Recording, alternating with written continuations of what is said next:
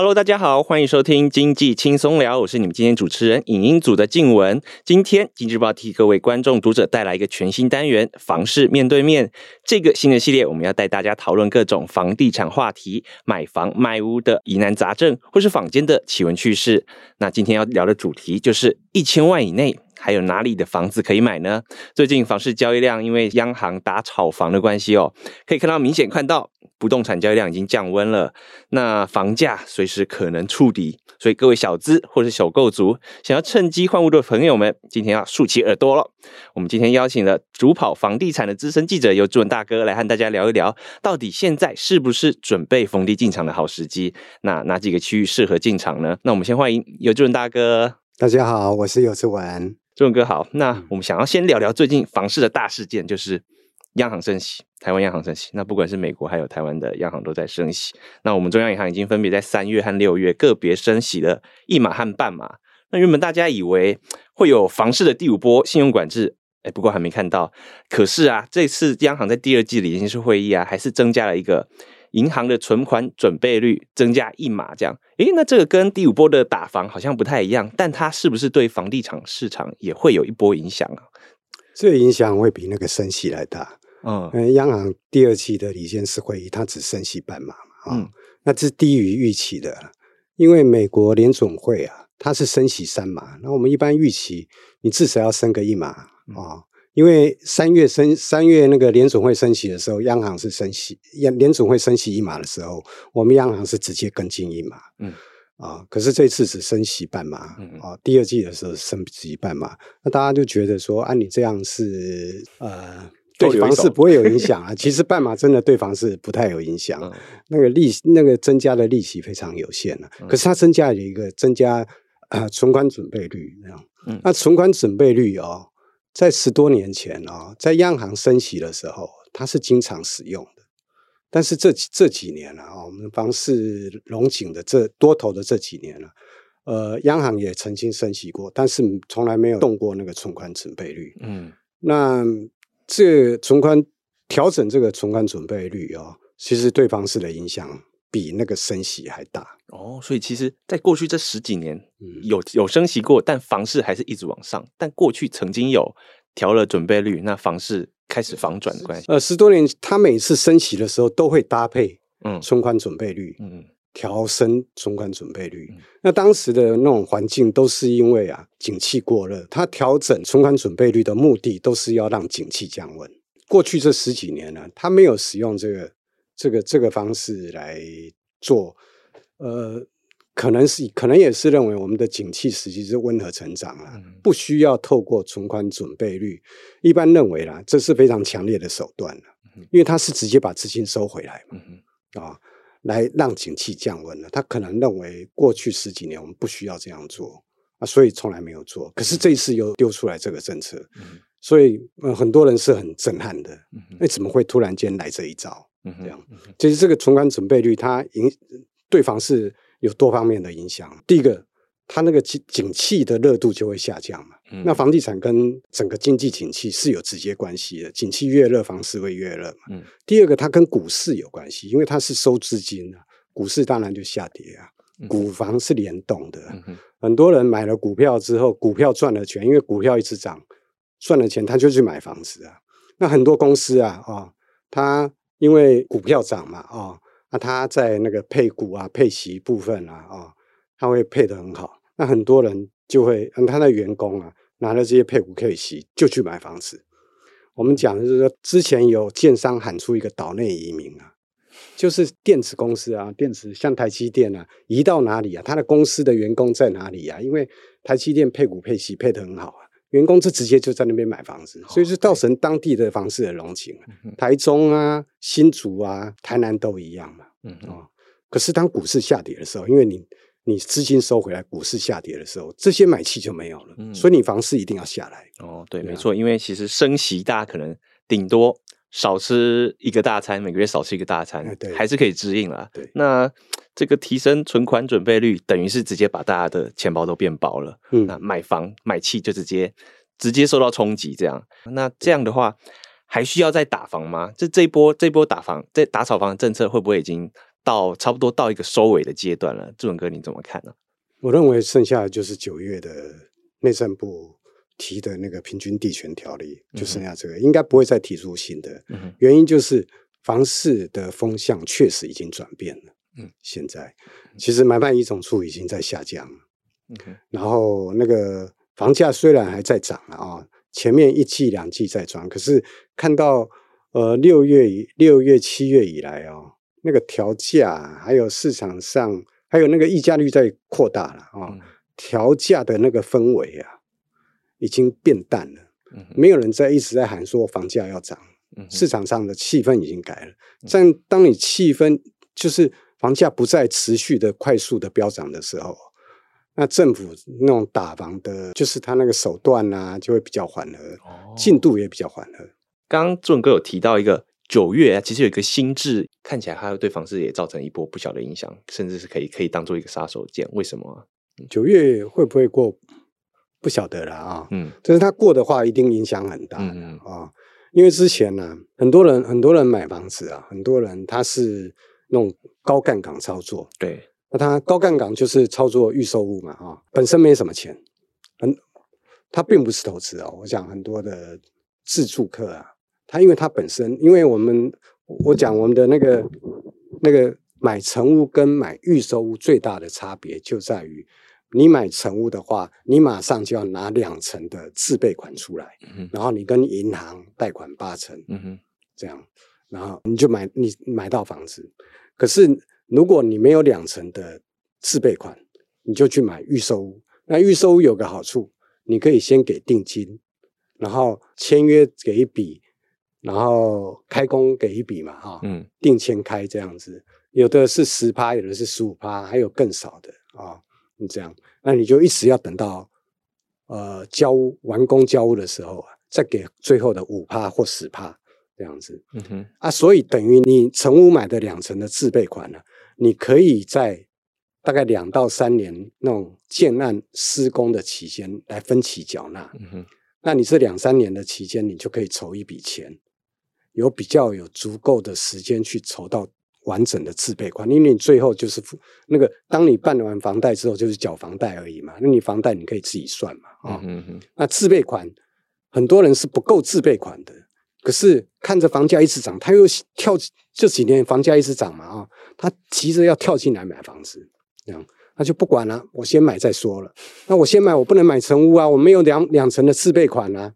我只好先去买预售屋啊！哦，预售就交先定金就好。对，呃，如果是投资啦啊，如果是投资啊，你那种资金不太够的，你是希望买房子赚钱的这样的，九月就是一个关卡。嗯，如果预售屋，呃，九月的那个平均地权条例最关注最重要的一点就是预售屋限制转售，它在一定的条件之内呢，它。你才能够卖啊，就是卖给亲戚啊，卖给或是你有特殊的原因啊，你才可以卖。其他原因你是其他情况下，一般情况下你是不能卖的。那如果它不能转售了，就是投资客，就是因为你本你钱不够嘛，对啊，那先买了以后，你先买了以后呢，你就希望在交，因为过去的房价都是涨嘛，嗯，那你上涨的时候，你是在在交屋的之前啊，你把房子卖掉，你就获利。你就不用去筹最后的那个五趴到十趴，你把它凑齐那个自备款，你不用去筹这样的钱，嗯、你卖掉以后你就赚了钱了。嗯，我就在交屋前把它给卖掉，所以他一定要在交屋前卖掉，嗯、因为他本来资资金不够，他就是因为资金不够才去买预售屋嘛。嗯，那他最好的处理方式就是在交屋之前把房子卖掉，获利了结。这样，预、嗯、售屋如果不能转售，这下子他就要准备那个。就要准备一一大笔钱，嗯，那对资金不够的人哪里去找那个钱？所以当你九月通过之后，到正式呃立法院通过之后，到公布实施有一段时间嘛，在这段时间呢，一定会有大批的人想说，哦，我不要交屋啊，我哪里拿我哪哪里拿那么多钱去交屋？金照，对啊，就是就会抛售啊。嗯，所以一般预料了啊，我也我是个人也是这么认为了。会有相当多的物件哦，在那个法院呃，在那个立法院，立法院呢审查通过之后，就开始跑，哦，一直要跑到那个正式上路之前，嗯嗯，在这这段期间会有大量的物件。哦，所以听起来下半年真的有不少因素可以干扰到房价，这样那看起来的确是对。对那那个时间点啊，嗯、我觉得就是购物的好时机。嗯嗯嗯嗯，因为你可以有很多人可能愿意让价让很多陪售啊，怎么样啊？他可能房价会有很大的折扣啊。嗯，对，溢价空间。所以各种各位小资族、首购族要听仔细，记住这个时间点，九月。哦，那这样其实可以算是一个好消息，对，就是我们今天这个重点，就是假如我是首购族，那我已经有了。好消息要看人，你看业者也许是好消息，但对等待房价要下来的人，也许就不是好消息。哦，嗯嗯，对啊。那假如我是今天我是一个首购族，我想要找一个呃一千万左右的物件，因为其实大家以现在薪资水准来讲，嗯、大概小资族能存到就是一个一千万的房子。那圆一个梦，这样，那这样双北市有机会买到这样的物件吗？双北市现在新屋几乎不可能，嗯嗯，连两房都不可不太可能，嗯哼套房也许啊，非常小的套房也许还有机会啊、嗯哦。那如果是中古屋的话啊，那如果市区的公寓当然也不可能了啊，哦哦、可能要比较偏外围山靠山边的这种房子，然后像北投有一些。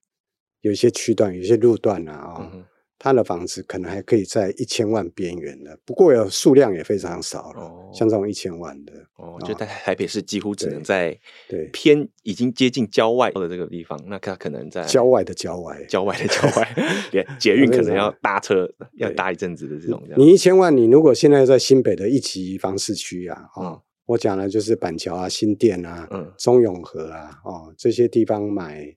买房子的话，买中古屋哦，其实也不容易了。现在，哦、嗯，新北市也不一定可以的，这样要比较也是要比较外围了。嗯嗯嗯。哦，那中古屋呢？新北市的中古屋应该还有这种行情可以挑吧？但也是一样郊外，还是有了，还是有，可以啊。尤其是一些两房的产品哦，嗯、呃，两房的电梯啦，哦，呃，两房的公寓啊、哦。我讲了一般的公寓会在大概。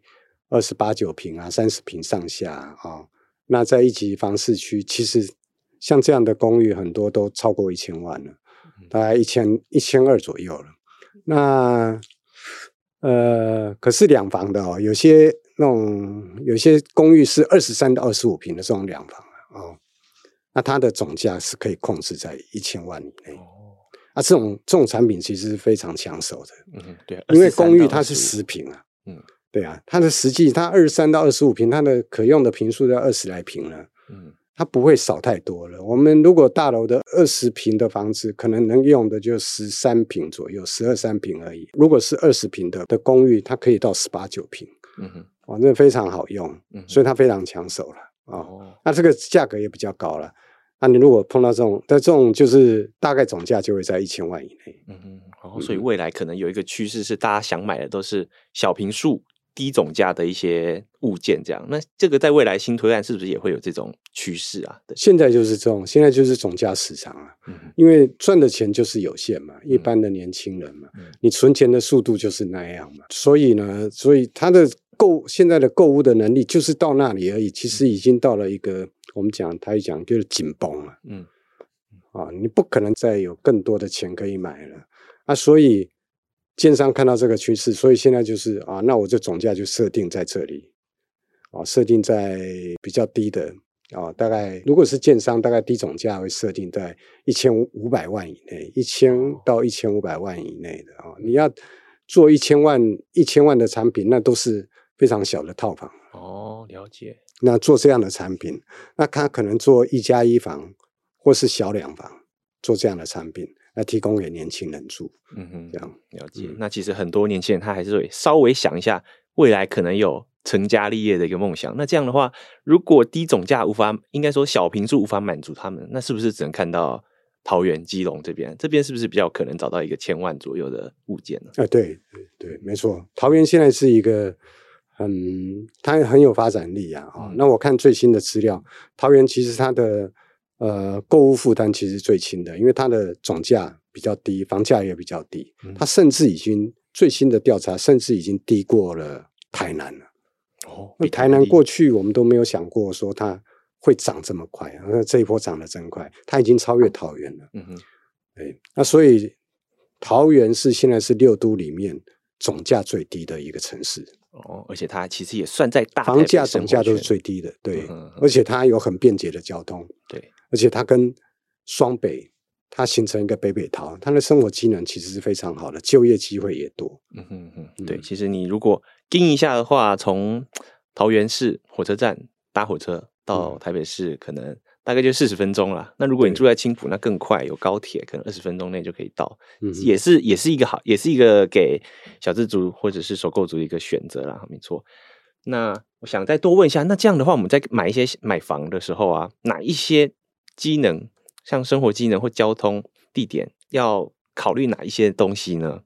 生活机能当然是交通方便了，嗯哼，啊，就看你上班的地点了。嗯、距离你上班机能当然是越多 越多越好了，嗯哼啊，越完善越好。那应该是说看你能你的购物预算，嗯，你能够买的，你你的预算是多少，你就只能够买，你受限于你的预算去买房子。嗯嗯嗯嗯，哦，那一般来讲啊，首购族他其实。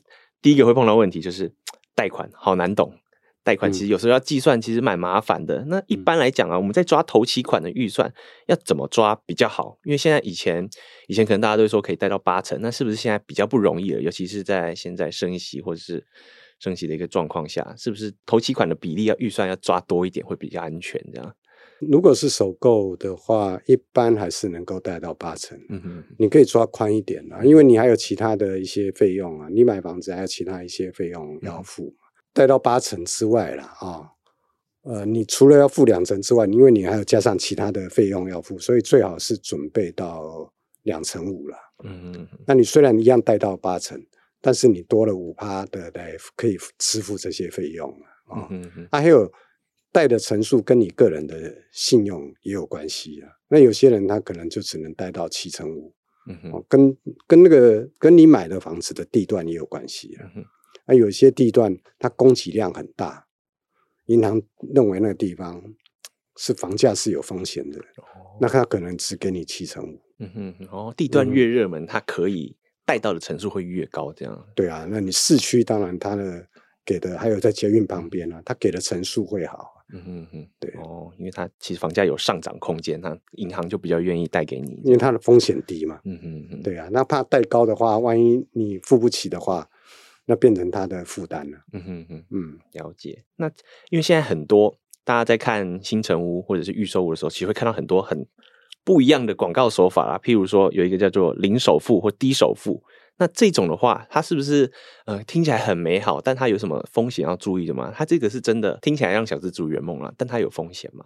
低首付是一种建商诱使你去买的一个、一个，因为你一开始你不用拿太多钱嘛啊，你可能拿五趴十趴啊。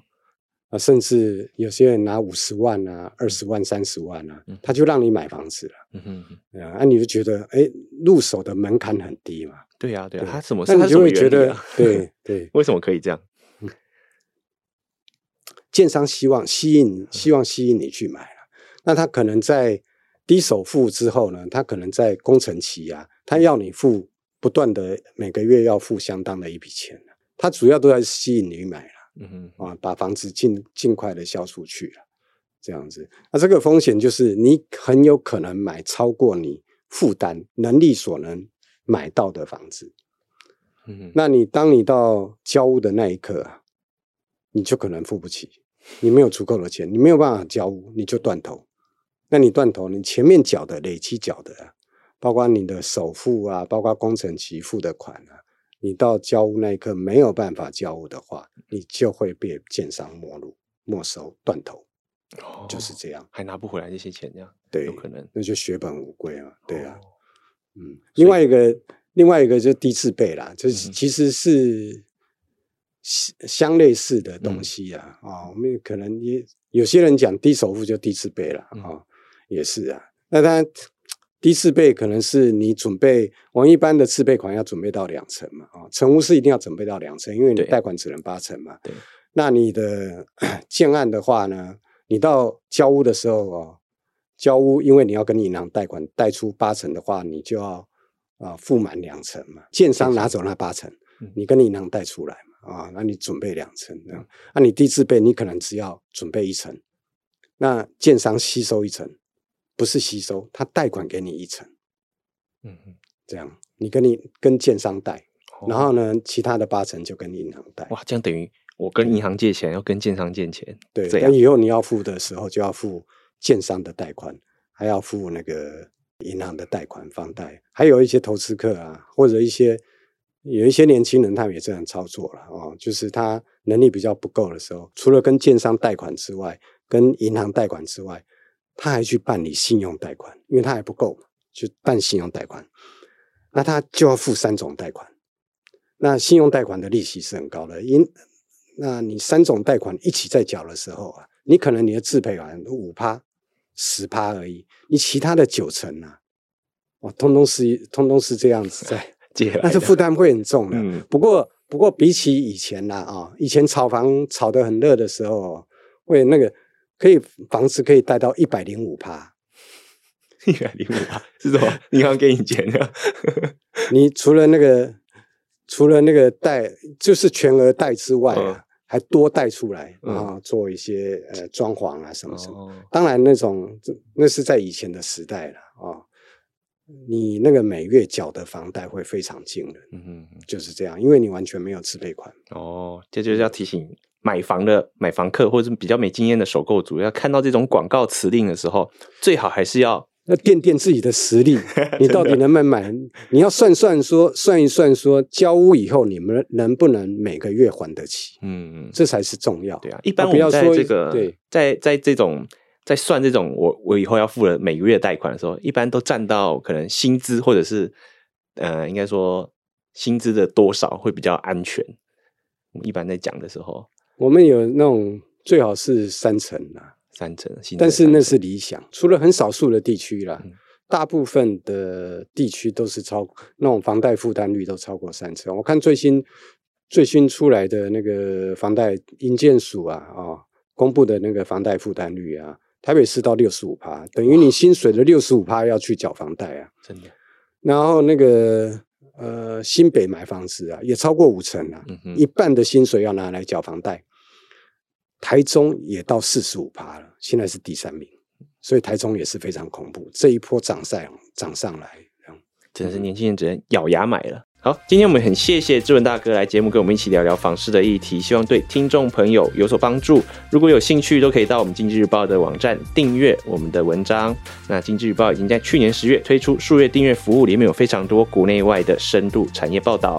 有兴趣的听众朋友，欢迎订阅哦。那如果各位各位听众朋友，如果对收听内容有兴趣，或可以留言和我们许愿下一次的题目，或许下次你就会听到额外的惊喜哦。另外，若对本期节目有任何的疑问，也可以在节目下方留言告知我们。今天节目就到这里，我们下次见，大家拜拜，拜拜。